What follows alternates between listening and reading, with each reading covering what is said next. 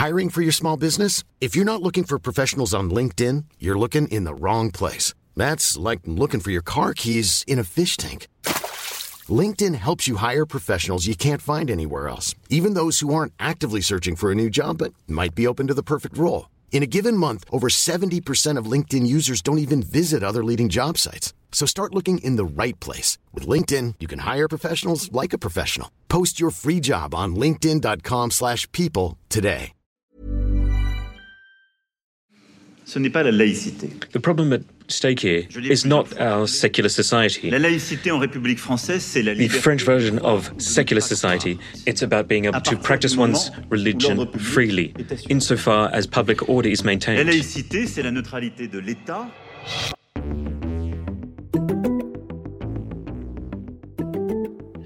France is at a cultural crossroads. For more than a century, the country's social and political life has been built around one particular idea a secularism and universalism that places citizenship above all individual traits and identities. The French call this laïcité. La laïcité. Alors la laïcité à l'origine de l'étoile jaune, c'est une comparaison Faut-il maladroite. passe- repenser la laïcité à Si l'école certains ou veulent utiliser la laïcité, ça a déjà été fait dans le Euh, passé. le sujet de, des atteintes à la laïcité, euh, on l'a bien vu, c'est But a rising generation of thinkers and activists, many of them French people of color, are challenging the notion that ignoring race, religion, and colonial history can actually produce equality for all. Now, a wave of terrorist attacks is pushing these issues into the public square and fueling a fierce culture war. This is Deconstructed, and I'm Vanessa A. Bee, filling in for Ryan Grim this week. On February 16th, Frédérique Vidal, the French Minister of Advanced Education and Research, announced a nationwide investigation into the country's public university system. Her goal? To root out what she called Islamo-leftism. La France est secouée depuis une dizaine de jours par une polémique autour de l'islamo-gauchisme. La ministre de l'Enseignement supérieur qui dénonçait l'islamo-gauchisme. Cette polémique gang- politique autour de l'expression islamo-gauchisme. Je In reprends public comments, the minister claimed that universities are harboring minorities who use their titles and auras to advance radical and militant ideas, ideas that she described as a gangrene on French society. Moi, je pense que l'islamo-gauchisme gangrène la société dans son ensemble et que l'université n'est pas imperméable. She singled out research on post colonialism as an example. Le post-colonialisme. Mais moi, vous savez, j'ai été... The announcement was met with immediate outrage.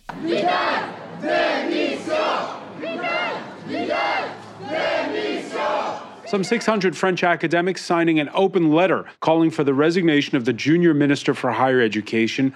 The renowned economics professor, Thomas Piketty, said that the minister had displayed a deep ignorance of research in the social sciences and that she had acted irresponsibly given the far right's growing power around the country.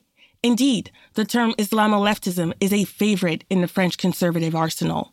Although the government spokesperson is eager to move on from the controversy, Vidal has since doubled down on her investigation plans. Truth is, the minister is not waging this battle alone. Her supporters include high profile colleagues like the Minister of National Education, Jean Michel Blanquer, who himself blamed academic Islamo-leftism back in October for a gruesome terrorist attack that claimed the life of a middle school teacher. Blanquer went as far as suggesting that certain academics were intellectual accomplices to the killer. You may be wondering, what is Islamo-leftism?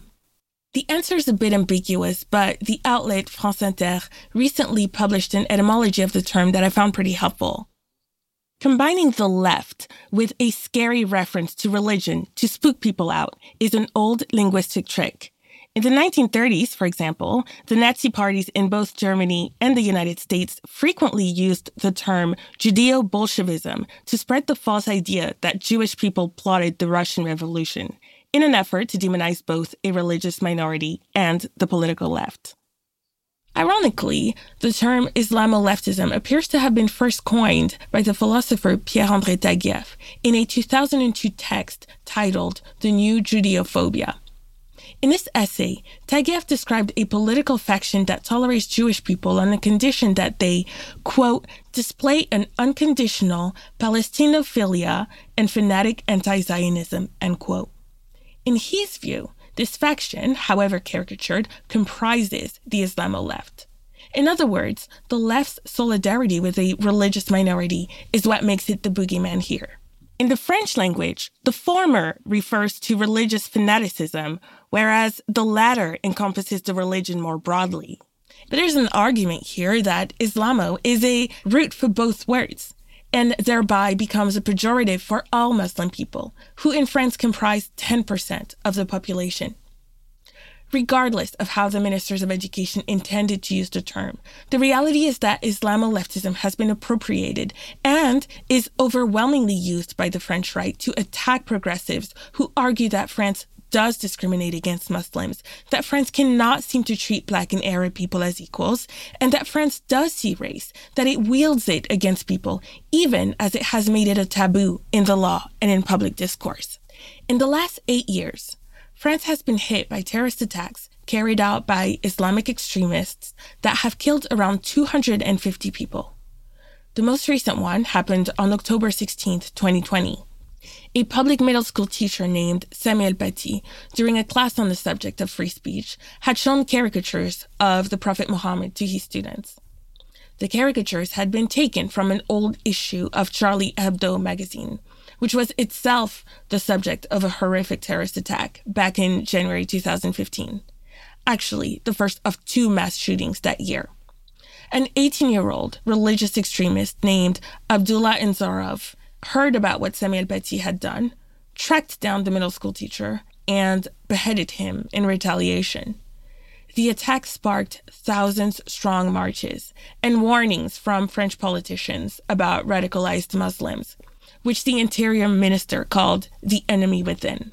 This was Paris on Sunday when thousands of people joined a rally in the memory of Samuel Paty, and there were rallies in other cities too. The newest slogan on posters here I am Samuel, or simply, I am a teacher. An echo of the rallying cries sparked by the attacks on Charlie Hebdo five years ago.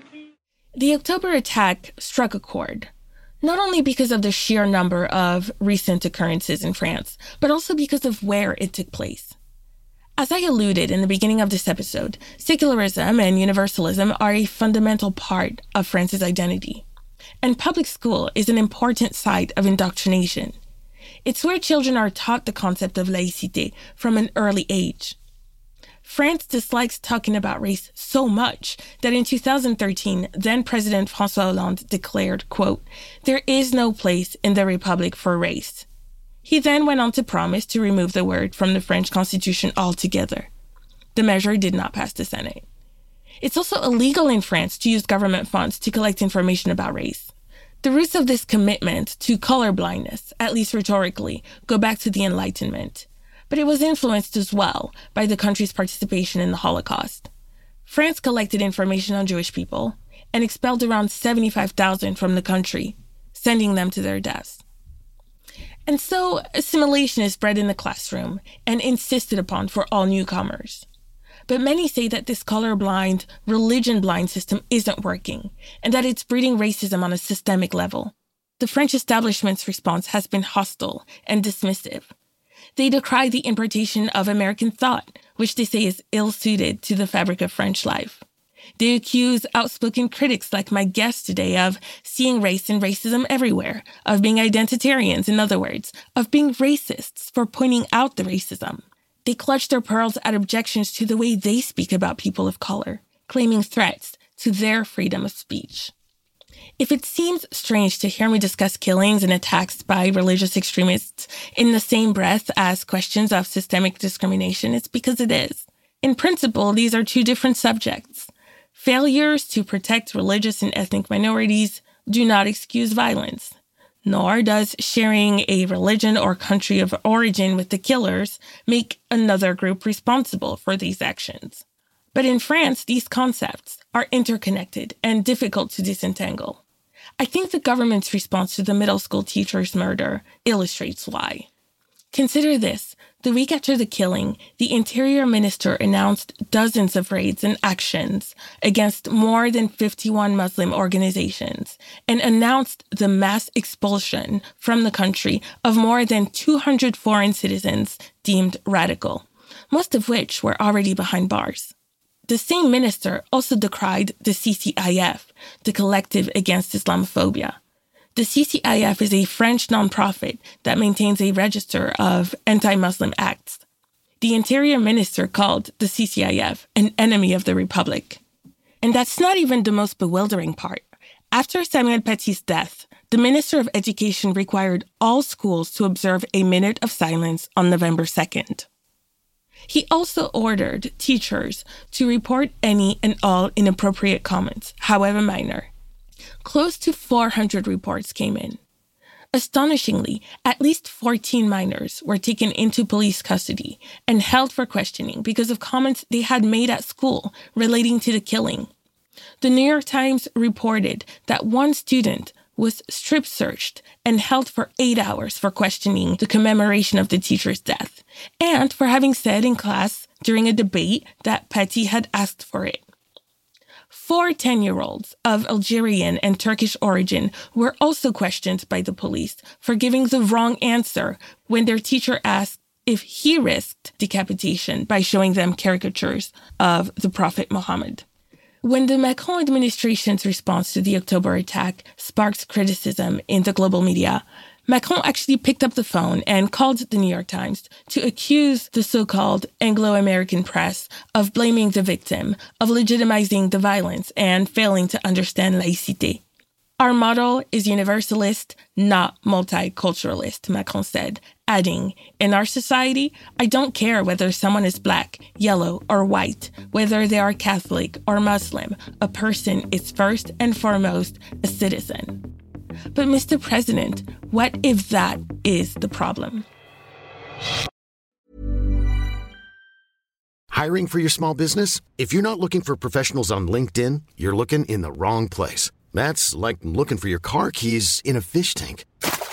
LinkedIn helps you hire professionals you can't find anywhere else, even those who aren't actively searching for a new job but might be open to the perfect role. In a given month, over 70% of LinkedIn users don't even visit other leading job sites. So start looking in the right place. With LinkedIn, you can hire professionals like a professional. Post your free job on linkedin.com slash people today. Burrow is a furniture company known for timeless design and thoughtful construction and free shipping. And that extends to their outdoor collection. Their outdoor furniture is built to withstand the elements, featuring rust-proof stainless steel hardware, weather-ready teak, and quick-dry foam cushions. For Memorial Day, get 15% off your Burrow purchase at burrow.com slash ACAST and up to 25% off outdoor. That's up to 25% off outdoor furniture at burrow.com slash ACAST.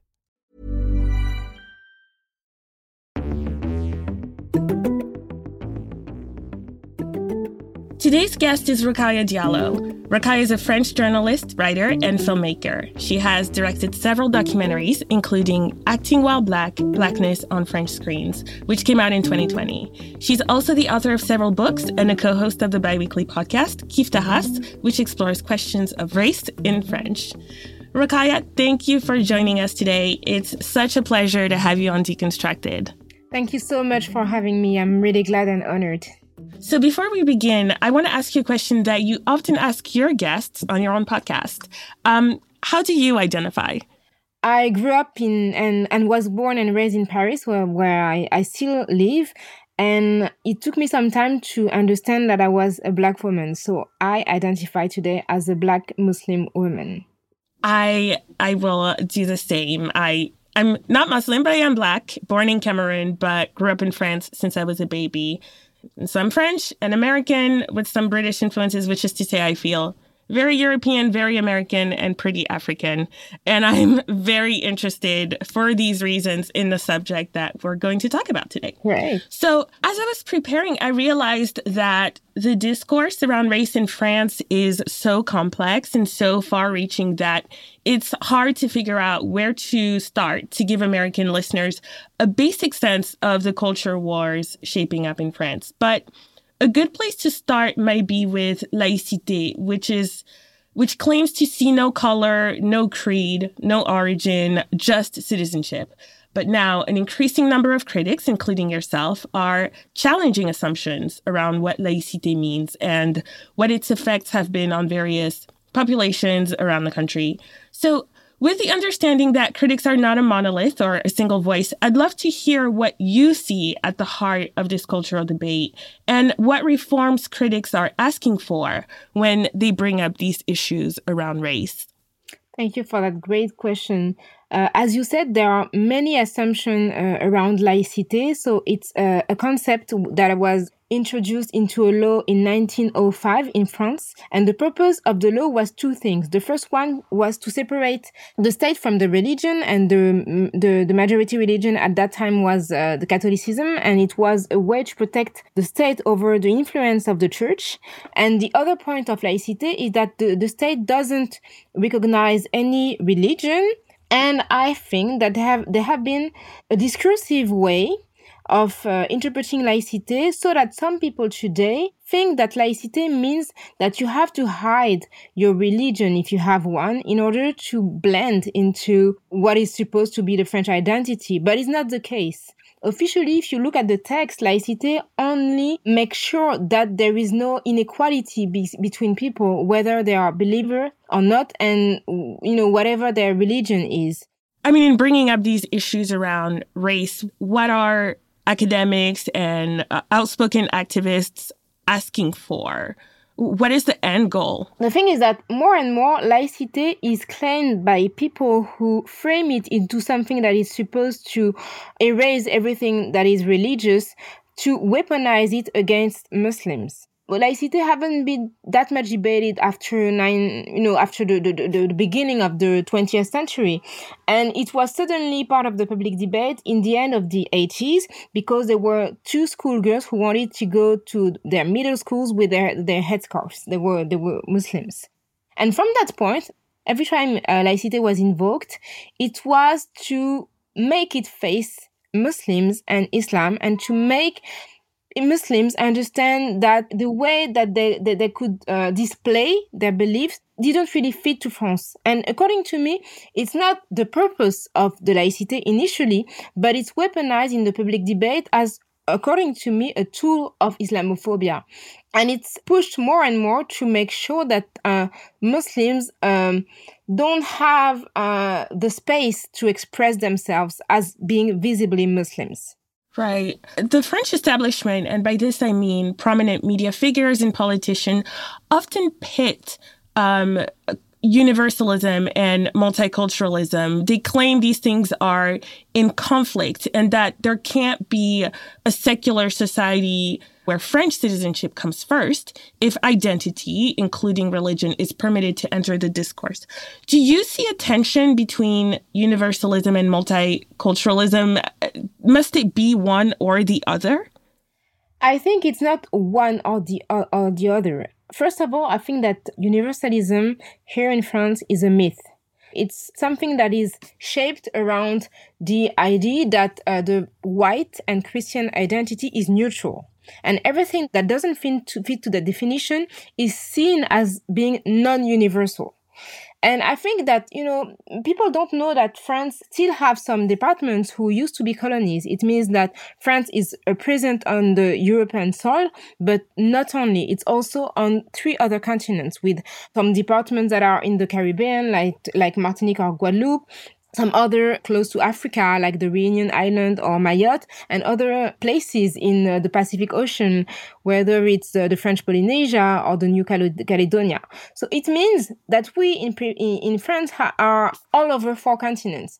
And having citizens who are dispatched around the world means that it's not possible to have one single culture and one single language. So even if French is officially the language of the French people, there are several different cultures in France. And it's not possible to say that France is a one culture country as long as it does have citizens who are, you know, from Native American people descent, for example, uh, for those who are in the French Guiana, you have people who are from enslaved people descent in the Caribbean, in the Indian Ocean, you have so many different people in, in, in, in the country. And even in the French mainland, you have people whose ancestors have came from many different places.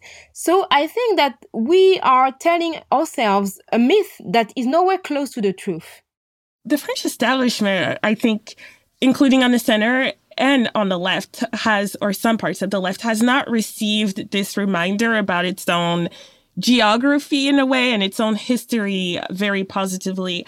I want to give listeners a sense of the hostility there by reading a passage from a speech that President Emmanuel Macron gave in October 2020.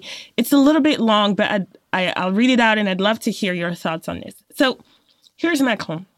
He says, we're a country with a colonial past and traumas it still hasn't resolved, with facts that underpin our collective psyche, our project, the way we see ourselves. The Algerian War is a part of this, and basically, this whole period of our history is being replayed, as it were because we've never unpacked things ourselves. And so we see children of the Republic, sometimes from elsewhere, grandchildren of today's citizens of immigrant origin from the Maghreb and sub Saharan Africa, revisiting their identity through a post colonial and anti colonial discourse.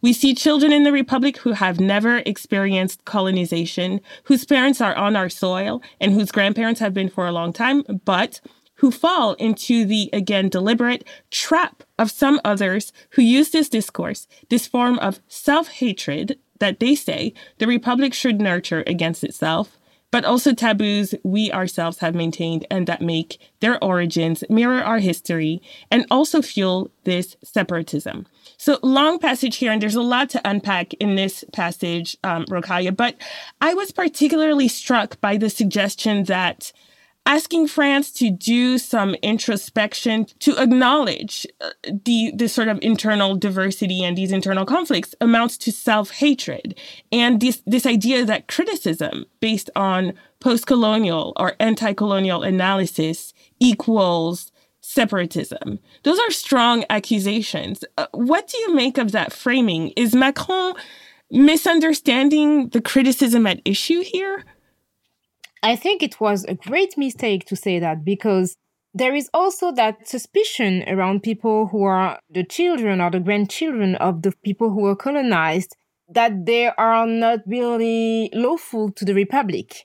And saying that there is a link a connection a continuum between the colonial times and today and nowadays racism is just something that is very logical. You don't have to to study that much to see that obviously today if you go to france there are some ghettos where uh, people who are from colonial descent live more and they face racism they face discrimination. It has been documented a lot. And i was telling you about those French departments who used to be the place where enslaved Africans were working for free for, for, for the sake of France, there are still now departments in which there are, the majority are people of color and they are structurally discriminated against. So saying that is not being self-hateful. It's just pointing out the fact that the French Republic is not perfect. And I would say that if you don't care about France, you don't say anything. I think that people who care about France they try their best to remind the country of its own principles. And I think that if you criticize your country, it doesn't mean that you hate it. It just means that you believe in it and that you demand it to fit to its principles and values. That makes a lot of sense. You've mentioned in that answer ghettos around the country. That's something that Macron recently acknowledged the ghettoization of Muslims in the banlieue, which I think has always been rather obvious. And yet, him even sort of speaking that was a sort of radical move. It seems like a step in the positive direction, but the admission that there are ghettos that sort of segregate people by color and religion in France also contradicts the official line that the French Republic is a color blind society. I'm wondering if it goes further than that. I mean, do you think the French government has any responsibility for the ghettoization and segregation of people of color in housing and jobs and other sectors of the economy. In other words, is the government to blame for racialization a little bit? I think it's we cannot put it only on the shoulders of the current government.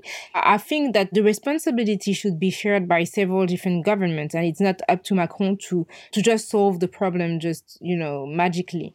And I think it's it's a good thing that he acknowledged the fact that there were there were obviously uh, uh, mistreatments that were that some people in the country were facing. And I think it has much to do with the fact that uh, it's very difficult in France to speak about race openly. We don't have that many opportunities to speak about race. And if you don't really have a public discourse on something that is so obvious, it's very difficult to create the policies in order to try to dismantle that system. And I think that that's what is lacking today. The fact that we don't have many grounds to try to tackle racism because you don't have public policies that really explicitly address race. Uh, now that there is a somewhat public discourse around race going on, uh, one complaint I've seen from the French establishment is that there's a problematic Americanization of the debate on race and that academics and activists are importing things like critical race theory from the United States through social media and other means, and that they're forcing it onto French issues, which, in their view, doesn't map cleanly onto France's unique history and unique values. Is there any truth in that? Is is there an American influence of thought? And and if so, do you think it has its limits? So France and the US have been influencing each other for a very long time. French were supported the American uh, Revolution in the 18th century. So it's like it's not something that is new. The country has been influencing each other for a very long time. But saying that the issues of race that are debated today in France by scholars, by activists, are imported by the US is a way to deny the fact that there is a very local, specific reason to debate on race in France. And it's not something that just suddenly appeared today. France has also a past with the slave trade. It has a past with the colonies. It was the second largest uh, colonial empire after the British Empire in the 20th century. So what we're dealing with today has much to do with that history. And I think that we tend to erase the heroes of the resistance uh, against slavery, against colonization, that stood against France from our history books. That's the reason why we have so many monuments or public facilities that are named after Martin Luther King, after Rosa Parks, after Nelson Mandela, who were great figures, but who were not French.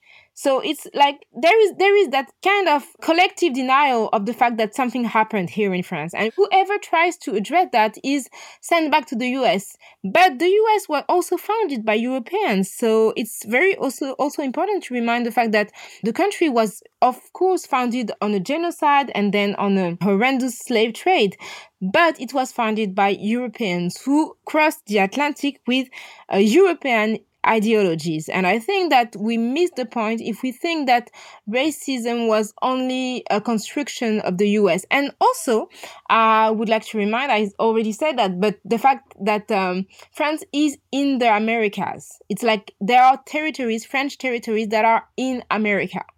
So it means that we don't need to import anything from the American continent since we already as a French country on the American soil.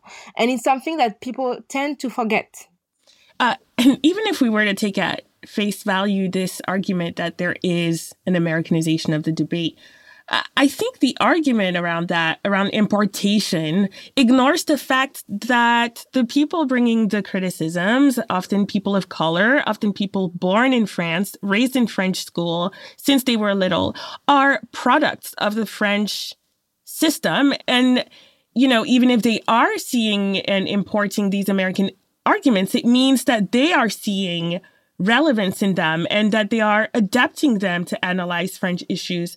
So, which I think I, I, means. I, I, totally agree. Sorry, sorry, but uh, I would like to jump in in that because I totally. Of course, of course. I totally agree. I think it's a very patronizing way of just looking at them like because even if you use some of the theories that were created in the US you're still French and it's like saying that those people would be unable to analyze their own country like because they would be manipulated by uh, some people who have never left a foot on, in France. So it's very, very patronizing.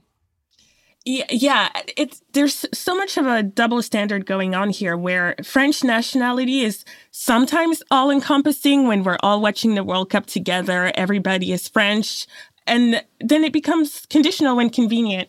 It kind of reminds me actually of when the socialist president François Hollande mm-hmm. responded to the Paris terror attacks by proposing, I'm not sure if you recall that, I, I'm sure you do, but uh, proposing that terrorists with dual citizenships be stripped of their French citizenship. Yes, but of course, if um, a white French person with only one nationality committed the same horrible crime, their citizenship would never be in question. And like the bill didn't pass, but the fact that the president uh, from the left would propose it, I thought was very telling. And you have these moments of crisis around the country, of intense pressure, where I think France reveals its true face and the weakness in its own narrative around laïcité, secularism, and universalism. It is. It was. It was shocking, and you know the assumption on that is that uh, people who attack France have ties to other countries. They're not truly French, and they should be sent back to the country that they do that they belong really belong to. And it's something very disgraceful because if you attack your country, there is a set of laws that are uh, meant to punish you. So you don't mean to add something very specific to the people who are supposedly not that French. Right we talked a little bit about denial and denial of France's own problems. I want to go back to that the summer of 2020 and the George Floyd protests that spread after the Minneapolis police killed George Floyd, those protests spread around the world, including to France. And that summer, the movement seeking justice for victims of police violence in France, including for Adama Traoré, a young black Frenchman who died in police custody in 2016, that movement gained a lot of traction and there were thousands in the street asking France, I think, to kind of provide answers and to reckon with its own police problem. Last summer's protests weren't the country's first against police brutality and racism, right? Yes, of course. There have been protests in France for a very long time. There was, for example, in the 80s, in uh, 1983, a march that was named the March uh, for Equality and Against Racism that was started by a young man whose name is Toumi Djaïdja because he was he was the victim of police brutality. He was from Algerian descent and he decided to start a march which ended up being the first uh, national uh, march against racism there have been uprisings in uh, 2005 after the death of two young uh, teenagers uh, who were chased by the police for no reason. They ended up being electrocuted in a power station and not being rescued by the police. So two of them died and they were 15 and 17. And it's, it, it was the beginning of a very, an incredible wave of uprisings. First of all, in the suburbs of Paris, but then on all the French soil, the French territory. And early on in in the ni- in the 90s there were also several uprisings following police brutality. So it's something that has been happening a lot. And actually the family of Adama Traoré that you mentioned who died in 2016 started to protest the very day of his death. So they have been organizing organizing marches like every year on the place where he lost his life since uh, 20, 2016 George Floyd's tragic death just gave to activists around the world an opportunity, even if it's in very sad circum- circumstances, it g- gave them an opportunity just to uh, push the local media and the local politician to pay attention to what was going on in the country instead of only mentioning, only covering the US racist crimes. Um, I want to talk a little bit about coverage so, President Macron caught a lot of bad press after the killing of Samuel Paty, the middle school teacher, for ordering dozens of raids on Arab homes and Muslim organization. Macron hit back what he calls the Anglo American press by accusing them of being incapable of understanding French conditions and values. You are a French journalist, but you also write for the op ed section of the Washington Post, where uh, you bring a unique insider perspective on French questions. So, having a foot on both the French and Anglo sides of the media ecosystem, do you agree with Macron on any level here? Is there value, or do you see value in outsider commentary on the hexagon? There is this idea that there is in France what we call l'exception culturelle, so the cultural exception, and that that that implies the fact that our culture is so refined, so you know, so specific that it would be so difficult for people who are not French to understand us. And I, I don't think it's the case. And the thing is that yes, I do write for the Washington Post from my French perspective, and what I write in the Washington Post is the exact same thing that I would say in French. And I think that what the uh, international and especially and especially the American and some British press had been able to echo is the voices of people who were unheard in France and who were not that much interviewed in the in the in the French newspapers. And I think that some voices, especially minority voice, women's voices, were not really acknowledged in their local context. And the fact that some foreign press would take them into account and value their voices, of course, frame a very different image of France that the one that is usually exported. But to me, it's a good thing. And I, I'm sure that some people, including Emmanuel Macron, are very surprised to see that those minority voices have so much space out of their country because they're not really valued here. But it's to me a good way to change the narrative uh, about France. And for example, the New York Times has a bureau here in Paris, and in their bureau, there, there, there are French journalists who know their country as much as Emmanuel Macron does. So there is no reason to start a controversy on that because those people know that they work and they speak about France in a way that is very accurate. Uh, this ties in to another facet of this debate, which is the question of free speech. A common complaint from the French establishment is that mentioning how people of color are talked about in France and, for instance, denouncing the pejorative words that are used to describe them, to describe us, the caricatures made of them, of their religious beliefs, threatens their own freedom of speech. Yet Macron was clearly upset that the foreign press would use their free speech to paint his actions in a harsh light. I think that's policing free speech. When a few days ago, the government and particularly uh, the Minister of Advanced Education, Frédérique Vidal, announced an investigation into university departments that are doing post colonial research. That was also clearly policing free, free speech which is to say that I'm not convinced that France is actually the sort of beacon of enlightenment and free speech that it claims it is. Uh, what do you make of that? And more broadly, you know, you're in the public light a lot, talking about these issues, forcing them into the discourse. Have you found that the public and the French establishment have been open to directly engaging on these complex issues around race and civil rights? Uh, thank you for that great question. I think it's the other way around. Like there, it's very difficult in France to be a public figure and to try to speak about race or about gender you know if you just just watch uh, the french tv listen to the french radio or read the french newspaper there are not that many voices like mine. And i have faced much backlash for saying what i say.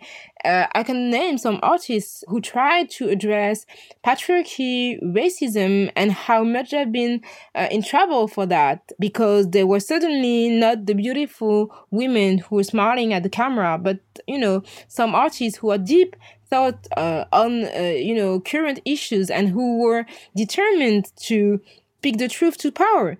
So I think that if there is a threat regarding freedom of speech, a threat that would come from a, a, an institution, it's on the free speech of minorities. I faced being expected to take part uh, to a public debate and having the debate cancelled by a mayor, by a public institution, because I was the woman who was claiming that there was a state sponsored racism in France. And I've faced so many consequences for saying that. So, and you know, I'm an individual. I don't belong to any organization. So, and what I experience is being shut down by an institution, by someone who represents uh, the Republic. I've even been sued for saying something by a mayor. So she used public money to sue me. I was released at the end of the day, but it costed public money to sue me for saying what I was saying as a French journalist by a mayor. And I never hear anyone saying you know, anything about that because I'm not the only one. So um, I think it's like still difficult to navigate into the public space if you are a minority and try to address racism. Well, Rokhaya, I'm certainly very grateful that we were able to get your perspective on this complex subject here uh, on Deconstructed. Where can listeners find your latest work?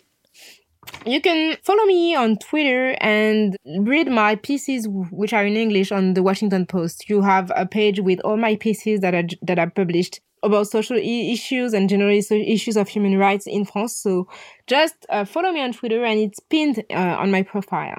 Wonderful. Thank you so much for joining us. Thank you. It was a great pleasure. Thank you for listening to me. That was Rokhaya Diallo, a French journalist, writer, filmmaker, and co host of the podcast Kiffe ta race. While there are no easy answers to the challenges facing France, I hope that today's episode helped shed some light on the so called Islamo leftism controversy and the state of race in France.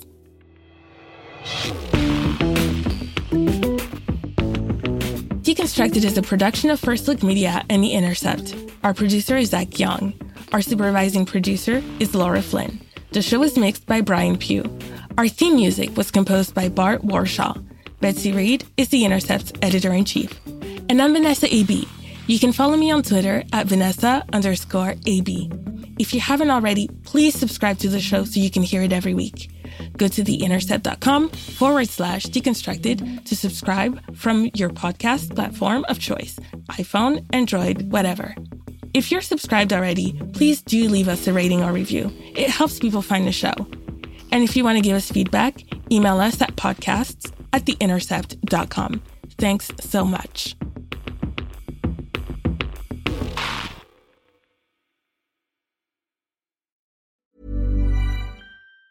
Normally, being a little extra can be a bit much, but when it comes to healthcare, it pays to be extra and United Healthcare makes it easy with Health Protector Guard fixed indemnity insurance plans. Underwritten by Golden Rule Insurance Company, they supplement your primary plan, helping you manage out of pocket costs without the usual requirements and restrictions like deductibles and enrollment periods. So when it comes to covering your medical bills, you can feel good about being a little extra. Visit uhone.com to find the Health Protector Guard plan for you. Hey, it's Danny Pellegrino from Everything Iconic. Ready to upgrade your style game without blowing your budget? Check out Quince. They've got all the good stuff shirts and polos, activewear, and fine leather goods, all at 50 to 80% less than other high end brands. And the best part? They're all about safe, ethical, and responsible manufacturing. Get that luxury vibe without the luxury price tag. Hit up quince.com slash upgrade for free shipping and 365 day returns on your next order. That's quince.com slash upgrade.